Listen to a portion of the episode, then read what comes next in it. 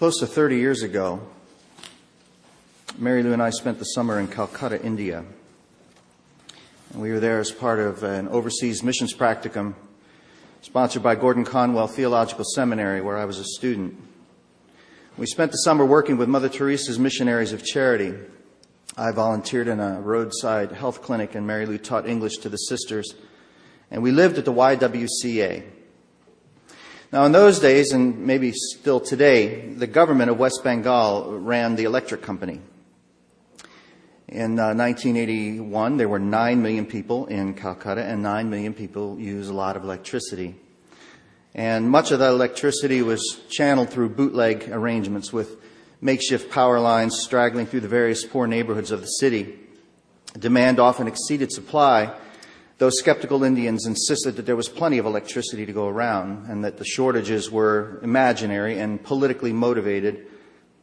Whatever the reality, the electric company practiced what they called load shedding, which meant that every once in a while the power would be shut off to segments of the city for several hours at a time.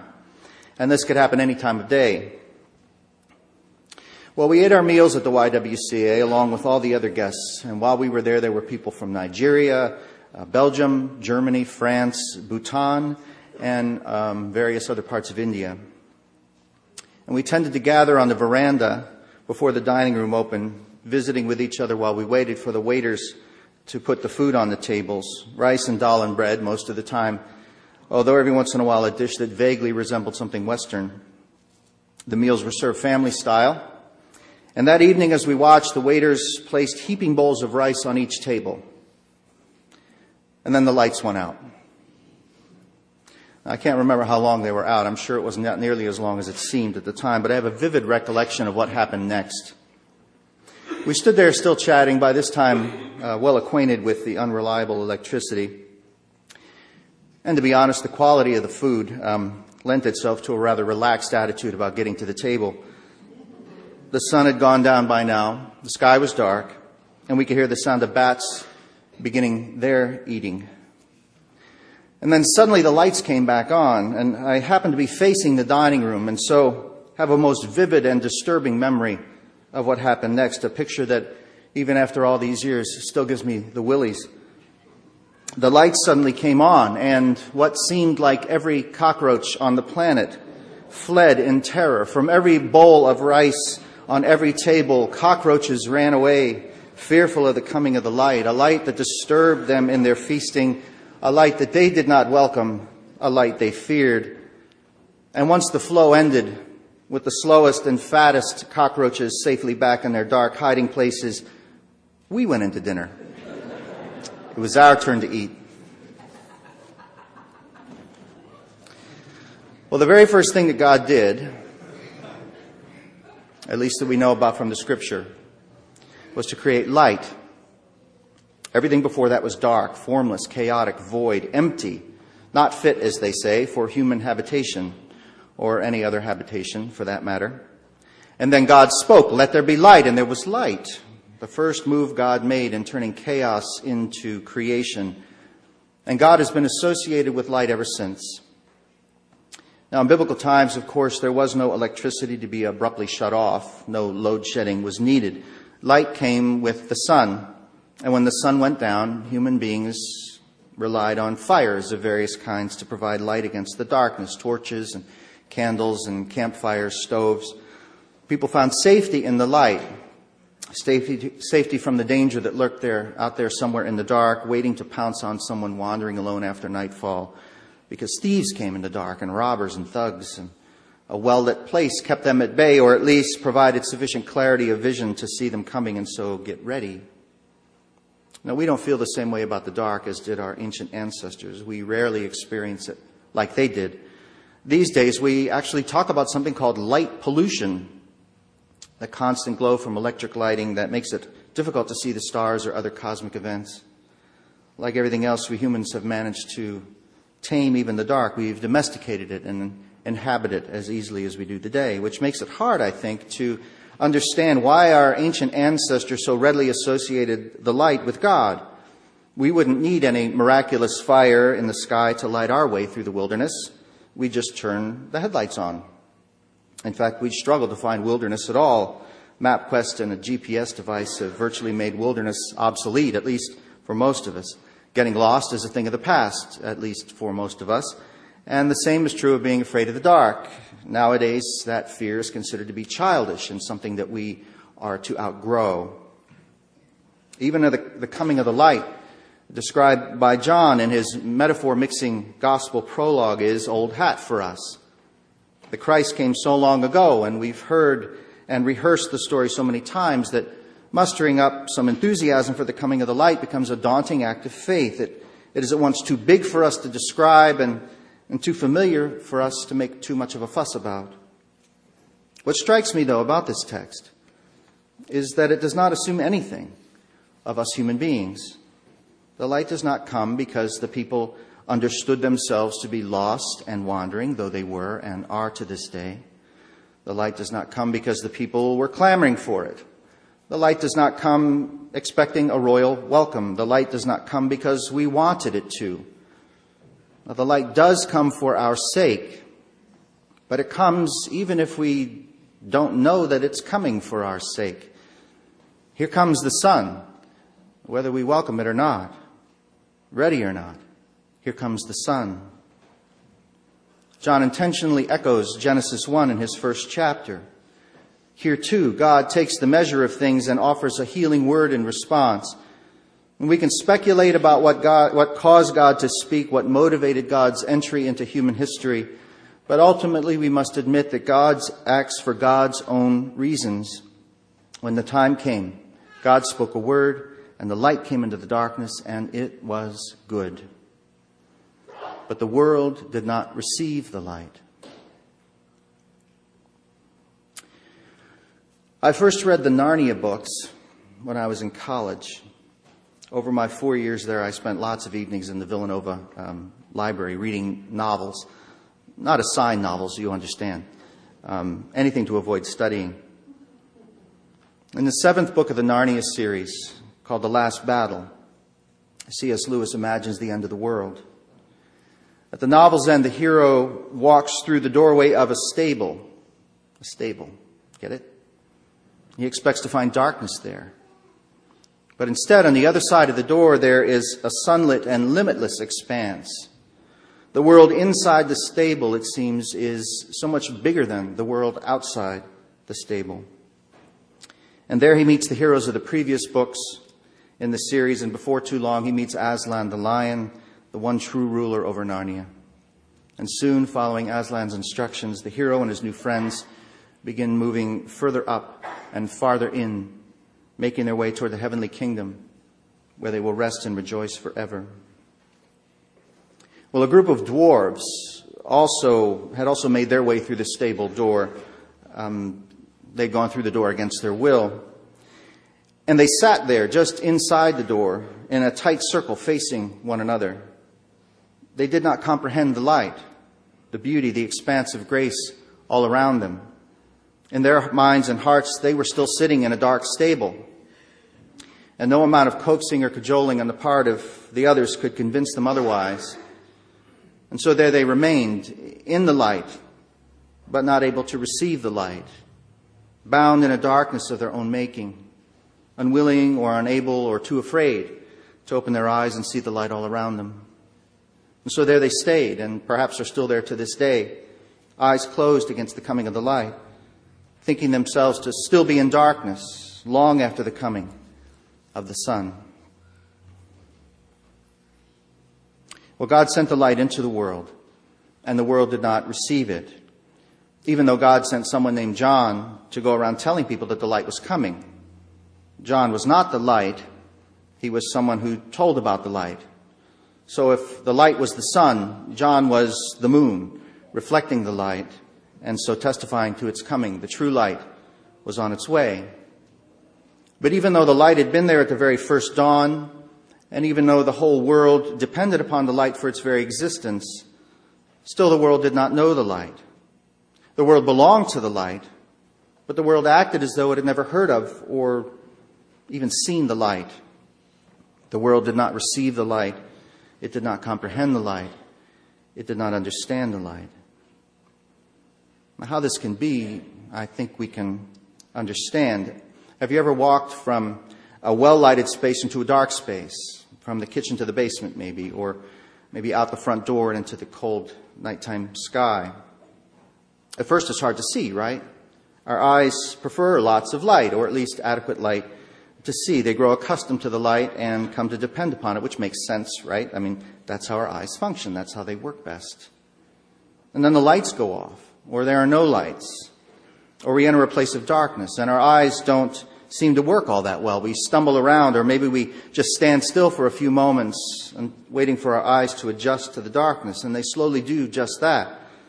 Before too long, we can make our way around in the dark pretty well. Our eyes adjust to the dark. Perhaps they even grow to prefer the darkness.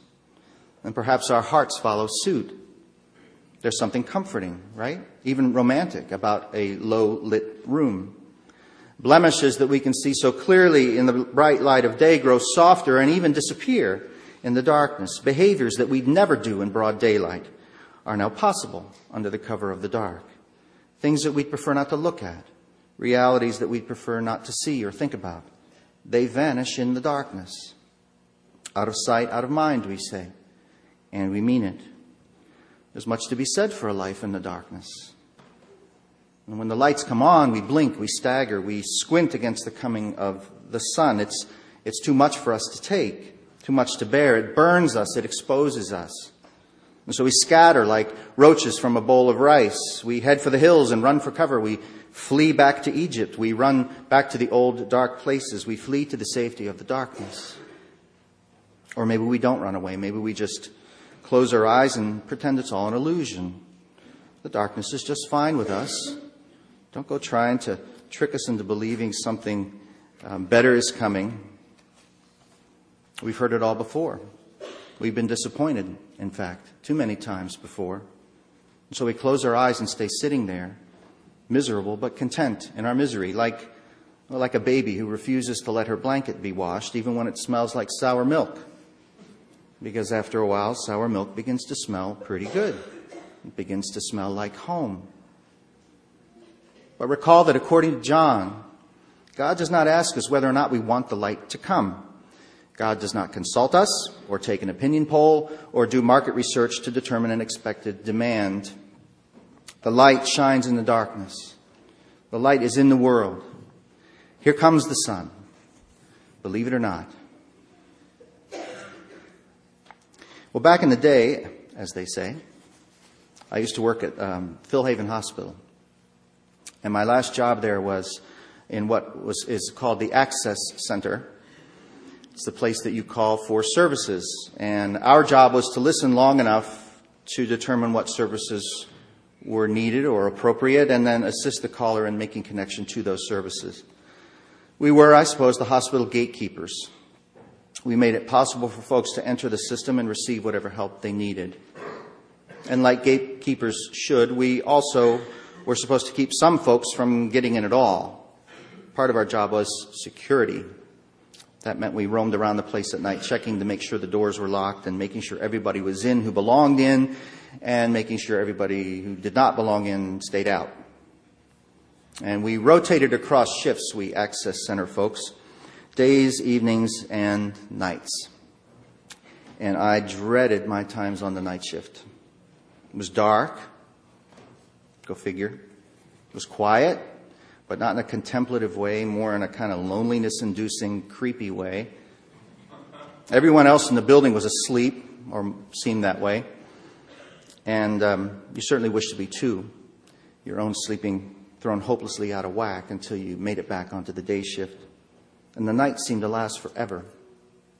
Sometimes I'd wish for an emergency or to crop up or a frantic phone call from someone needing help just to make time move more quickly. Uh, selfish thinking, I realize, but that's what the night shift did to me. Eight hours on nights might as well have been 8,000 hours. Some nights I thought the sun would never come up.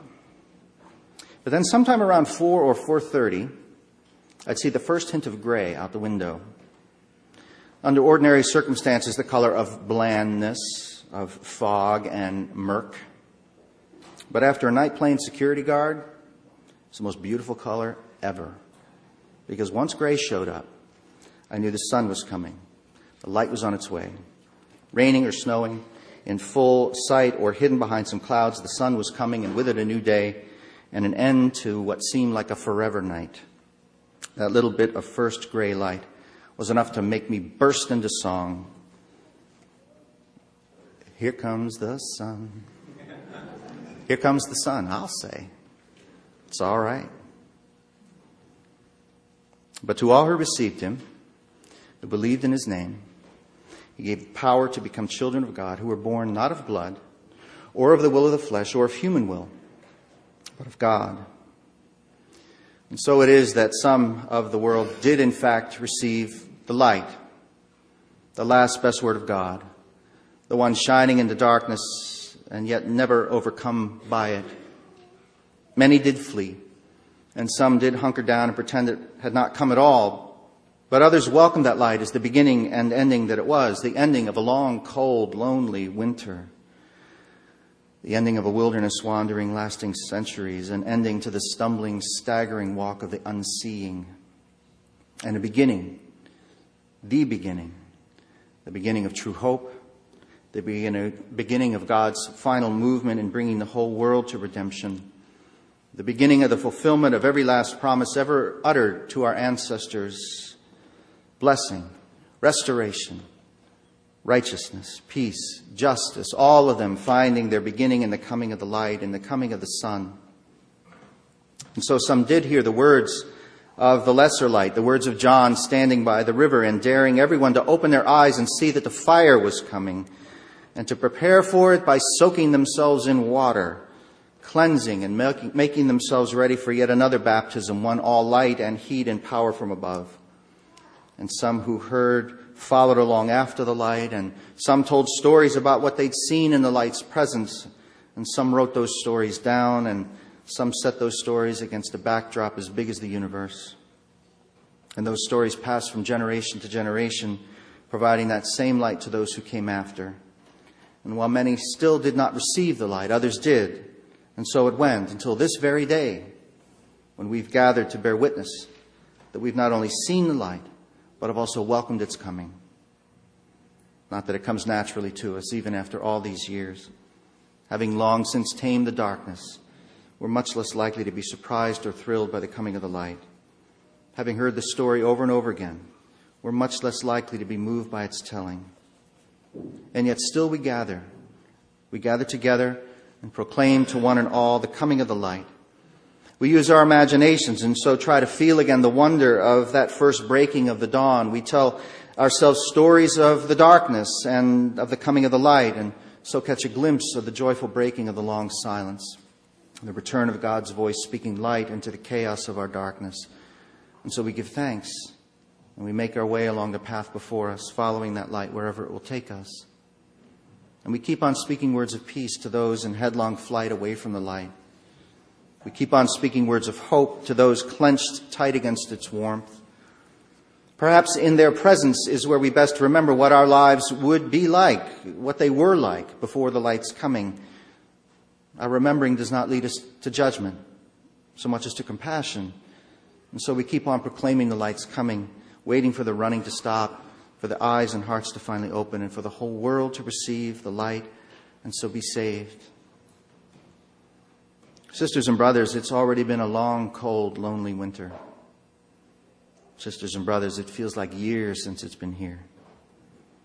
But here comes the sun. Here comes the sun. And I say it's all right. And so our hearts slowly catch the rhythm of that old familiar tune, the one that was first sung at the beginning, an angelic chorus to accompany God's command that the light come into being. A song sung again by John by the river, a song of joy and conviction, calling one and all to welcome the light by getting cleaned up for its arrival. A song still sung wherever Christians, wherever followers of the light still gather to proclaim the coming of the sun into the world. A, st- a song still sung whenever we live like children of God, like people of the light like those whose work and joy it is to call others, the ready and the not ready, the running and the hunkered down, the eager and the fearful, to come and open themselves, and so receive the coming of the sun, the breaking of the dawn, and the ending of the long night of human sin. And so we sing, and the rocks, and the trees, and every creature joins us in singing. Lions and stars and beetles too. Here comes the sun. Here comes the sun. And I say it's all right. Amen.